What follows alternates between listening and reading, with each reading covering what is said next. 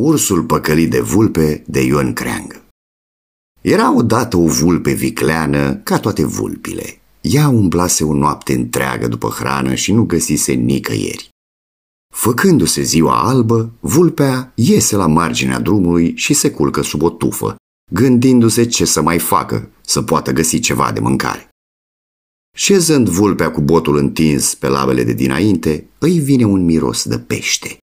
Atunci ea ridică puțin capul și, uitându-se la vale în lungul drumului, zărește venind un car tras de doi boi.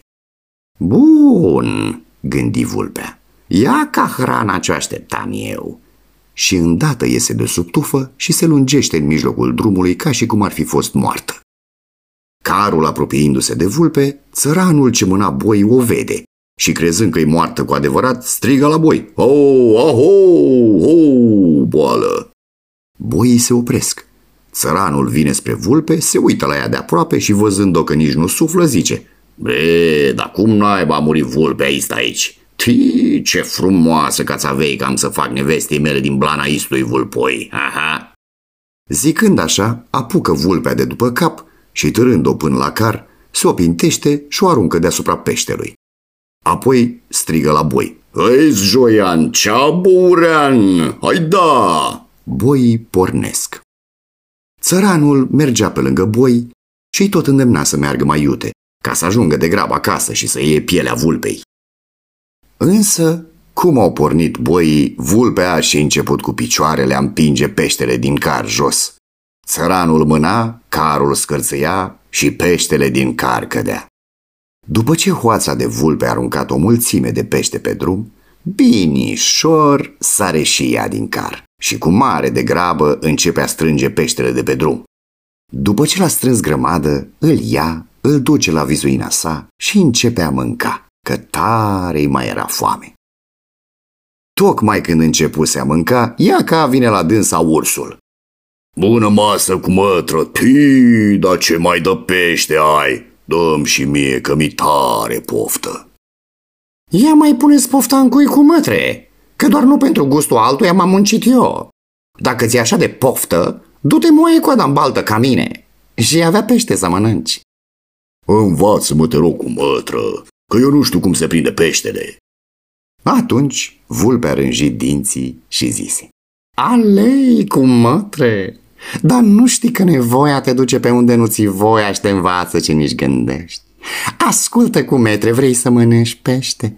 Du-te de seară la băltoaca cea din marginea pădurii, vârâ coada în apă și stai pe loc, fără să te miști, până aproape de ziua. Atunci smucește vârtos spre mal și ai să scoți o mulțime de pește. Poate îndoi cinci-trei decât am scos eu." Ursul, nemai zicând nicio vorbă, aleargă în fuga mare la băltoaga din marginea pădurii și își vâră în apă toată coada. În acea noapte începuse să abate un vânt rece, de îngheța limba în gură și chiar cenușa de sub foc. Îngheață zdravân și apa din băltoacă și prinde coada ursului ca într-un clește. De la o vreme, ursul, nemai putând de durerea cozii și de frig, smucește odată din toată puterea. Și sărmanul urs, în loc să scoată pește, rămâne fără de coadă. Începe el acum a mormăi cumplit și a sări în sus de durere și, în ciudat pe vulpe că l-a amăgit, se duce să o ucidă în bătaie. Dar și reata vulpe știe cum să se ferească de mânia ursului. Ea ieșise din vizuină și se vârâse în scorbura unui copac din apropiere. Și când văzu pe urs că vine fără de coadă, începu a striga: "Hei, cu mătrei, dar ți-au mâncat peștii coada? Ori ai fost prea lacom și ai vrut să nu mai rămâie pești în baltă?" Ursul, auzind că îngălmaie și în râs, se înciudează și mai tare și se repede iute spre copac. Dar gura scorburei fiind strâmtă, ursul nu putea să încapă înăuntru. Atunci el caută o creangă cu cârlig și începe a cotrobâi prin scorbură ca să scoată vulpe afară și să-i dee de cheltuială.